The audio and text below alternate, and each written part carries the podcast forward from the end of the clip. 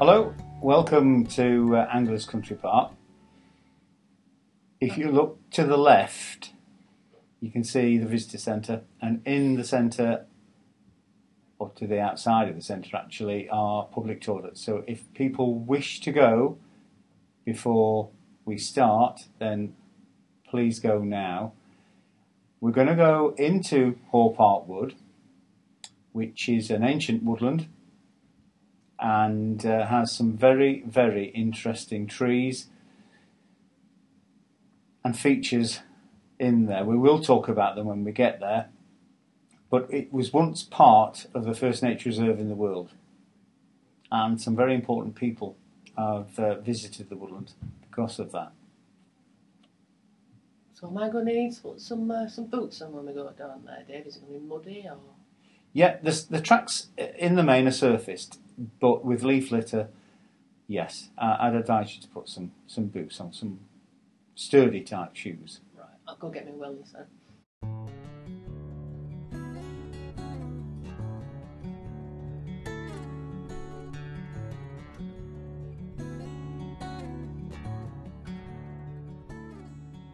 Well, here we are at the entrance to Haw Park Wood.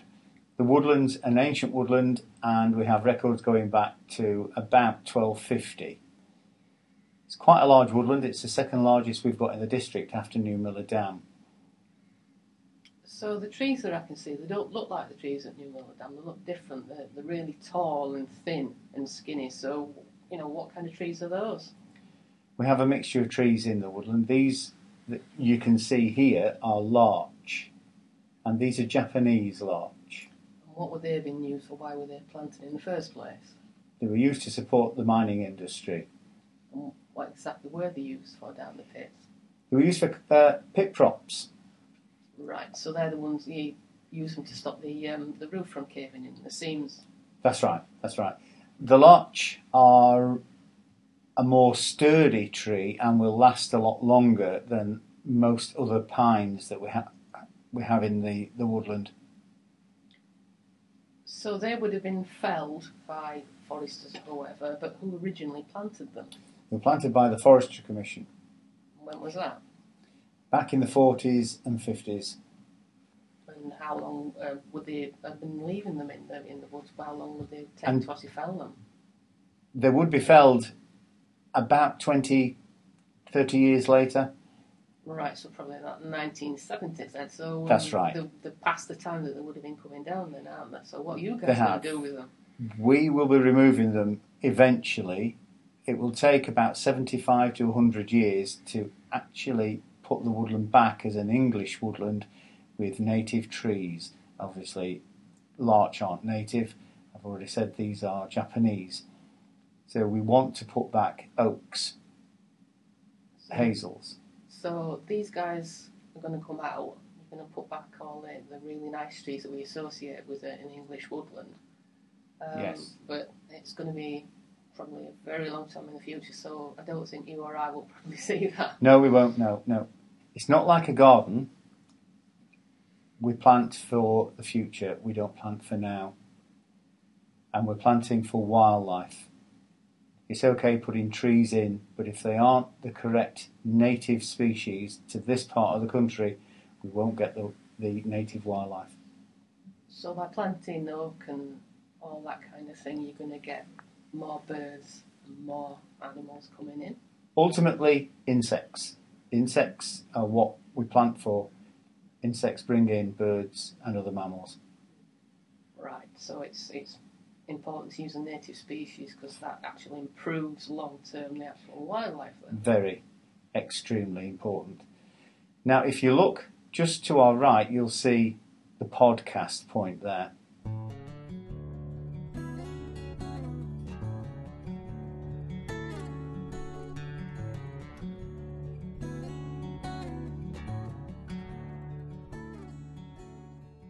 Here we are at uh, this this this gate. We're going to go through this gate. If you're disabled and you have a radar key, then you can unlock the gate to allow access for wheelchairs and electric buggies. If not, then we can just open the gate to allow ourselves as pedestrians through. So let's open the gate and go through. So we're just going to walk up this this path. It's quite nice. This it's got like bark chippings and things. It smells lovely. Yeah, it's a very nice path, very extremely nice, and not too too long. Here we are at uh, an area within the First Nature Reserve of the world, because this is where we are now, and the views are absolutely stunning over the Walton Hall estate. So if you stand here, we can actually look over um, what the squire used to own. Yes, yes, we can. Right. Okay. It's actually quite nice, isn't it? This. Yes, it's beautiful. Really, really nice views.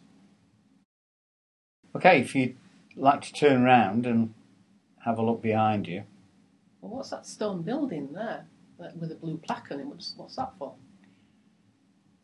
the Squire, Charles Waterton, who created the first nature reserve- reserve in the world, also built, we believe, five watchtowers. Today we call them hides. This is the only one that remains. So he basically just watched the animals and everything from uh, from those things. Yes, he did. Yeah. He used to have a seat inside and sit down and watch mainly birds because that was his, his greatest interest. But from this position, there was a badger sett, so he used to watch badgers as well. So why is the roof on the ground then? Um, I'm assuming that's what that, that pointy thing that's on the ground is. It looks like a roof anyway. Yeah, it is. Along with some volunteers some years ago, we cleared around the watchtower and found some odd shaped stones. We managed to get the Pontefract Arch- archaeological team in, and they discovered that it was the remains of a roof. So all of the hides, watchtowers, had roofs on them. But if you look at the structure, the roof itself, it, it's extremely heavy, and it was the roof that brought all the watchtowers down. So because the roof was made of stone itself or stone slates, it actually made all the walls collapse over Yes. the years. That's right. That's a real shame, is that? It is, which is why we, when we had it repaired, we didn't put the roof back on. We put the roof on the ground. Okay, just so it just looks a little funny. That's all, just plonked on the ground like that. It does, but we wouldn't be able to support such a heavy roof with such a small structure as the hide.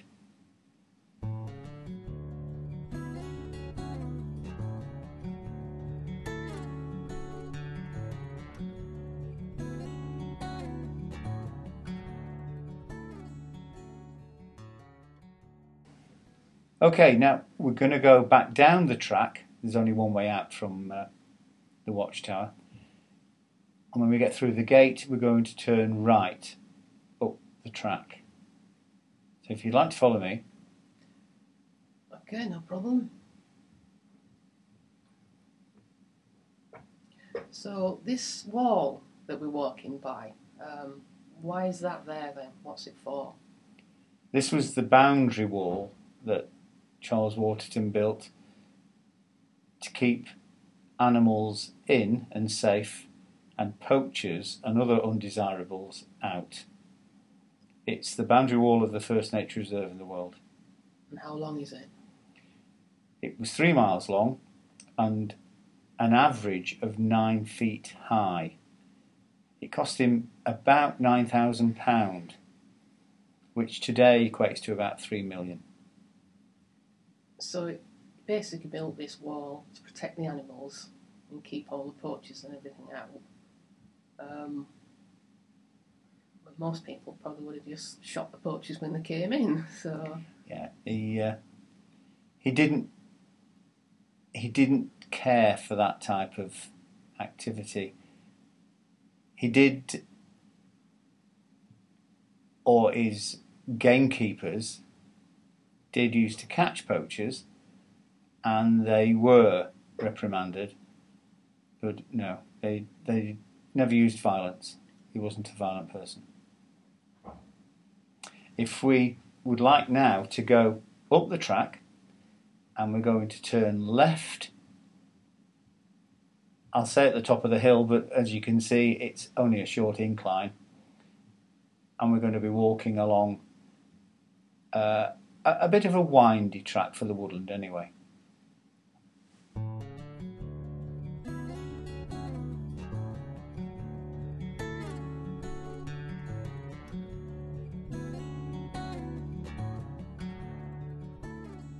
Well, here we are at Five Ways, or it's, lo- it's locally known as Five Ways. Some people think it's the centre of the woodland. It isn't, but as you can see, it's got five tracks leading to it and from it, which is where it gets its name, Five Ways. So it's basically just a name that people call it because there's the five tracks. But what's that flagpole with the, that green flag thing? What's that for? The woodland is a a recipient of the Green Flag Award. There are only two in the district. This is one of them, and Anglers Country Park is another. So it seems a really, really big wood, does this? Do you actually look after it just by yourselves, or Ah, no. I have some little helpers to help me. When it comes to autumn time, I can't paint all the berries, that's impossible.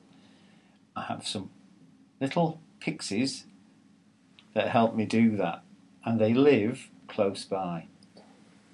so you've got pixies living in the wood? I've got pixies living in the wood.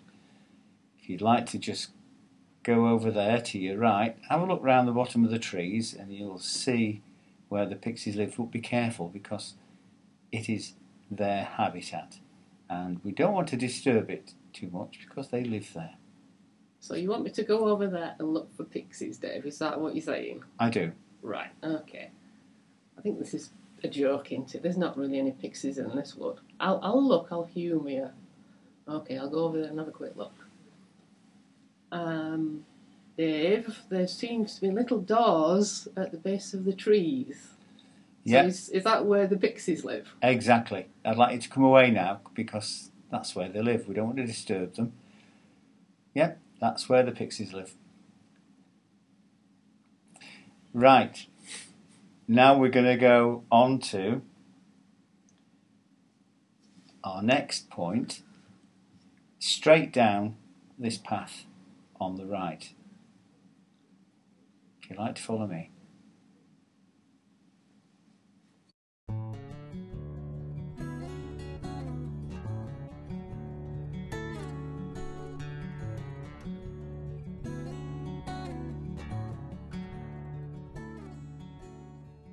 Right, let's uh, let's just stop here. If you'd like to gather round, What's so interesting about this particular spot then, Dave?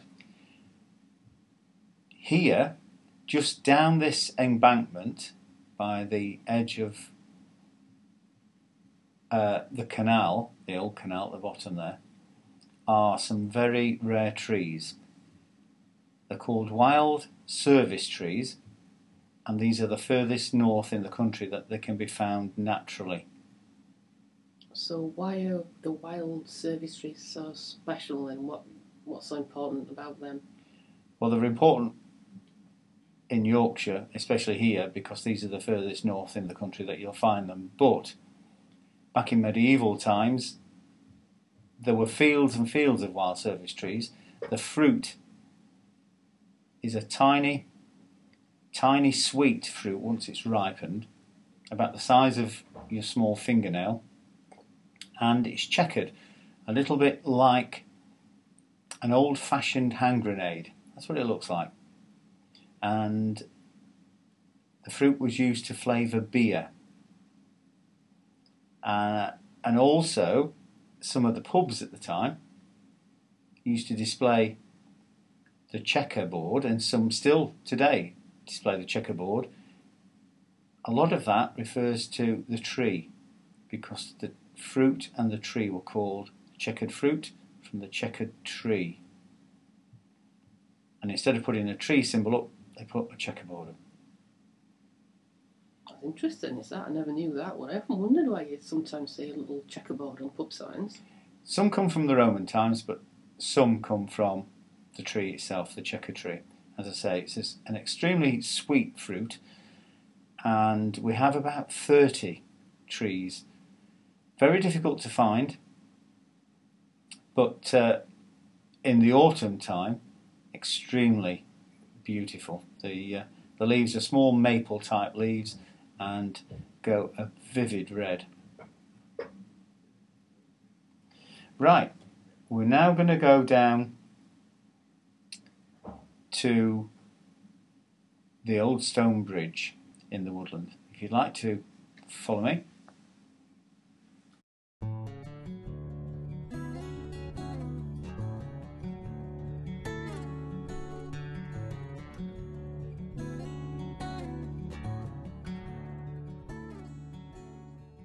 Right, we're just going to stop here on this on this stone bridge. So is this actually a bridge over a canal? Because I can see something underneath it. I mean, there doesn't look to be a lot of water in it, but Yeah, this is the disused Barnsley Canal. It used to go from Barnsley to Wakefield. It would carry coal from Barnsley to Wakefield, and it would take soap and corn from Wakefield to Barnsley. So It's now disused. so how old is the bridge itself then? Is it as old as the canal or? No, the canal's slightly older, but on this bridge, if we just walk over, go round here to the right, there on the side of the bridge, you can see the date 1828. So it is quite an old bridge. And we don't really allow large vehicles over this anymore because it is structurally okay for pedestrians but not for for vehicles. So if anything heavy went over it, it, it might not take the weight, it might collapse. And is that what you're Yeah. saying? That's what I'm saying. Right. Okay. Hopefully it'll take our weight anyway. And the canal itself is a nature reserve in its own right. Is that because the water's gone in a lot of it now? Or does it make for a different habitat? It makes for an extremely different habitat. Yeah, it's a, a really nice linear nature reserve. So what kind of things do you think we could probably see down here? What's unusual? We used to get water voles. Uh, we've not seen water voles for some time, but that's not to say they're not there. And also a little, just a little bit further up, about 200 metres up the canal towards Wakefield, we do have quite a lot of grass snakes. Oh, grass snakes. Not too keen on snakes. They're not dangerous though, are they? No, they're not. No, no, no. Grass snakes pretend if you come across a grass snake and for some reason you want you wanted to pick one up, it would pretend it was dead. And then if you insisted on trying to pick it up, it would squirt you with a very white substance that uh, smells a lot and would be very difficult to get rid of for some time. That's their defence. Well, won't be picking up any grass snakes, and I'll let you have that one if we do come across one. Right, let's uh, let's go on to the the next point, which isn't too far away. It's just down this little incline here.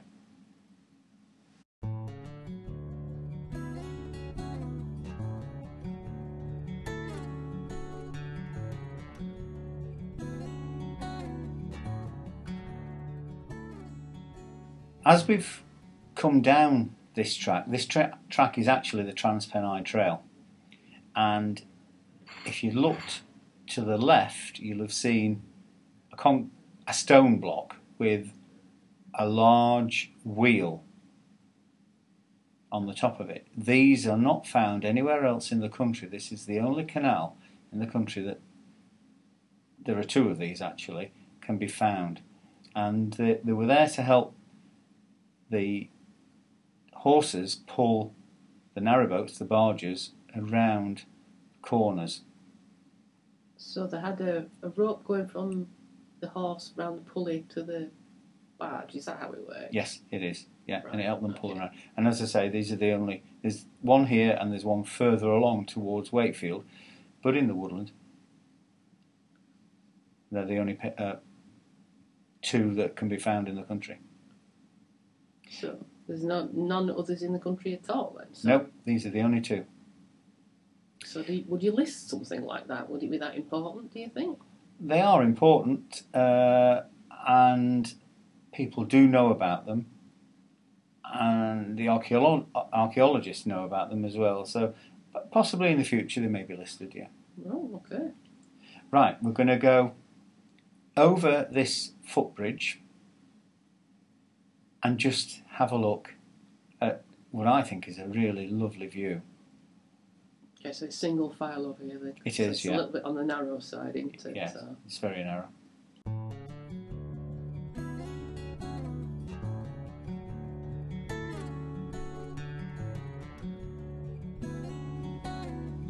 and uh, what's this? What's this lake then? What's this? What's this water body actually called? This is called Hiendley Reservoir. And if you look just at the top, you'll see what look like steps. That is from Wintersett Reservoir. Close to each other. They were formed, both reservoirs were formed, to supply the Barnsley Canal that we've just walked by the side of with water when the locks were in use. So the water fed through from those legs through into the canal, but obviously it doesn't do that now, does it? Because Doesn't there's, do that There's now. no more water. Well, there is No. some water, but not a lot in the uh, in the canal. So No, definitely not. And if you look at what we've just walked over, that little stream, yeah. that feeds into Newmillerdam. All right. So it goes a fair way then, really, doesn't it? It does. Yeah. But as you see, what a beautiful little reservoir this is. Okay. Do you uh, do you see anything interesting wildlife on this one then? Yeah, we do. Quite a lot of great crested grebe breed on this reservoir.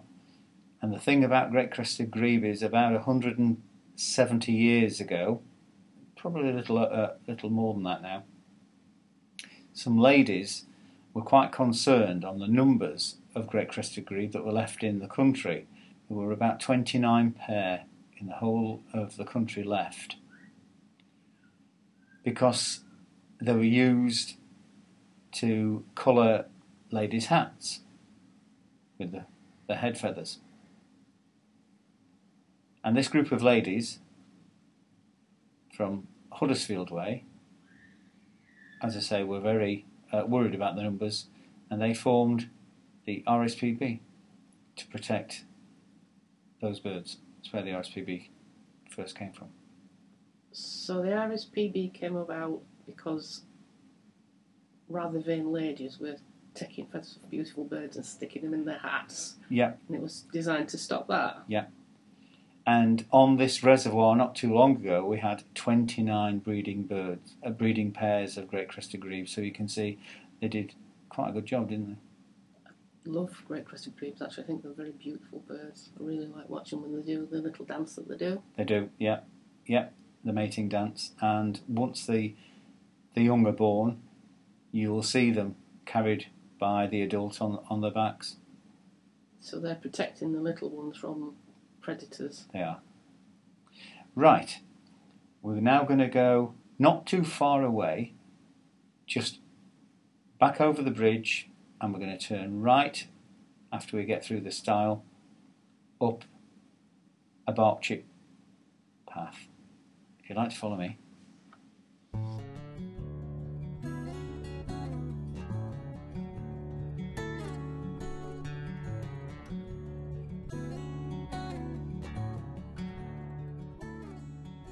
Okay, let's let's just stop here. So what's this place then? Th- This is Foxwell, and to uh, help you remember the name, if you look over just in front of us, you'll see the bench with Foxwell engraved into it. And why is it actually called Foxwell then?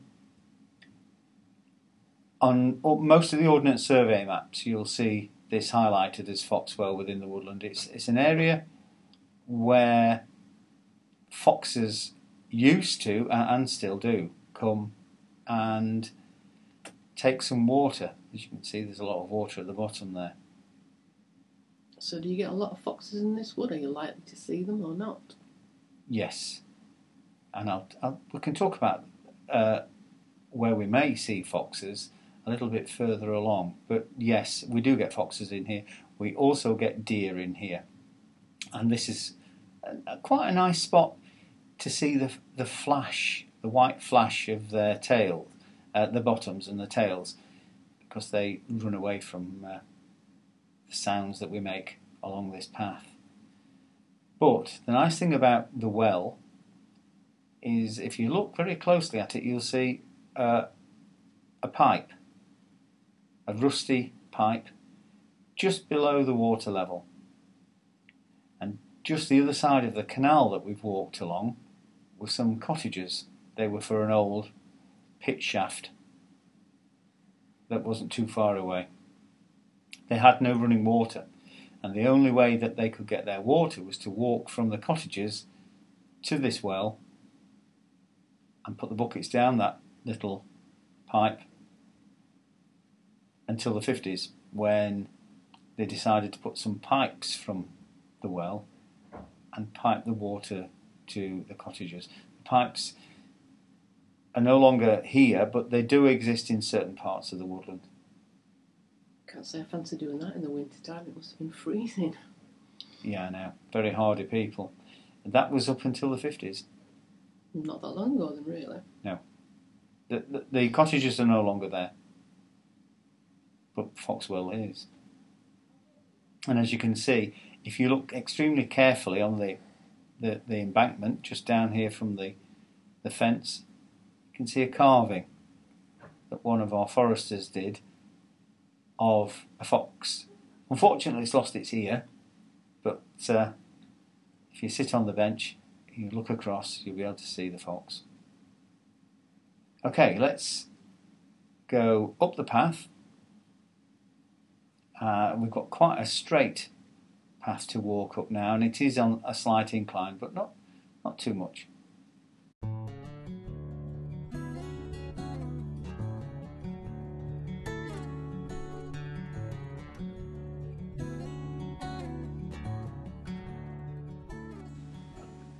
Hello, we're just going to stop here, and this gives us a really nice view of an extremely long track. We actually call it a ride in the woodland. And from here, with the wind in the right direction, that's blowing towards your face, and you sit in very quietly, you can see foxes and deer. It's probably the best spot in the woodland to see them. I wouldn't mind doing that.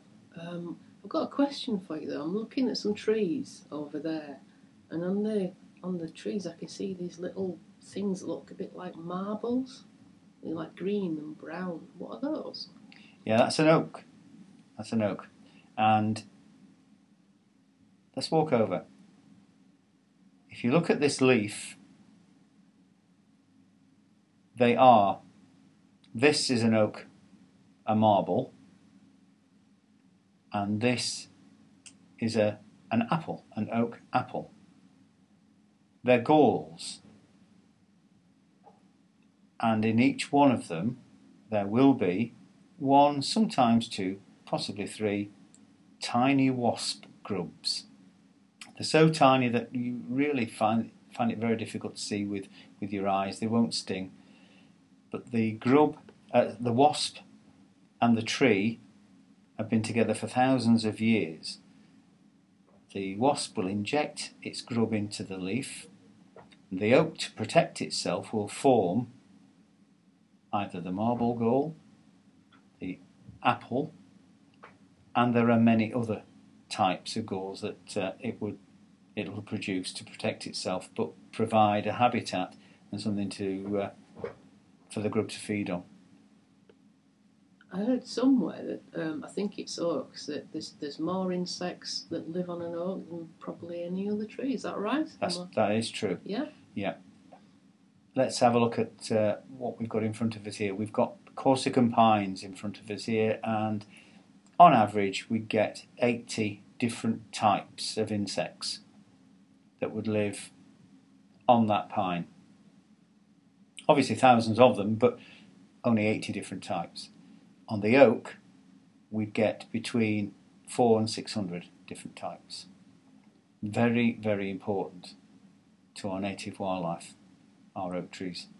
So it's better to have a native species of tree than it is to have, you know, like you said, the Corsican pine or those large because obviously they've all evolved together over the over the hundreds of thousands of years. Yes, So, yeah, that's true. which is why you're changing the woodland back to how it used exactly. to be. Exactly. Now the thing, the special thing about oaks also is that they have feelings. Not only do we have pixies in the wood, we have trees with feelings. Now I know you're winding me up on that one, Dave. That can't be true. It's true. For example, if a farmer was to be cutting his hedge, and in the hedge was a, a, a, a mature oak tree, if by accident he was to take a, a slice of bark from his machine off of that tree, the tree would think it was going to die. So to preserve its, itself or its species, it would produce twice as many of its babies, which are acorns, than it would do normally. That just sounds a bit odd. I'll take your word for it. You're the expert. It's a nice idea, but Yeah, it's it's it works. It's true. I'm not going to go and hug an oak tree, though. Now, I'm not going to do that for you. Okay, right. Let's uh, let's make our way back now to the car park and the visitor centre. Okay, lead on.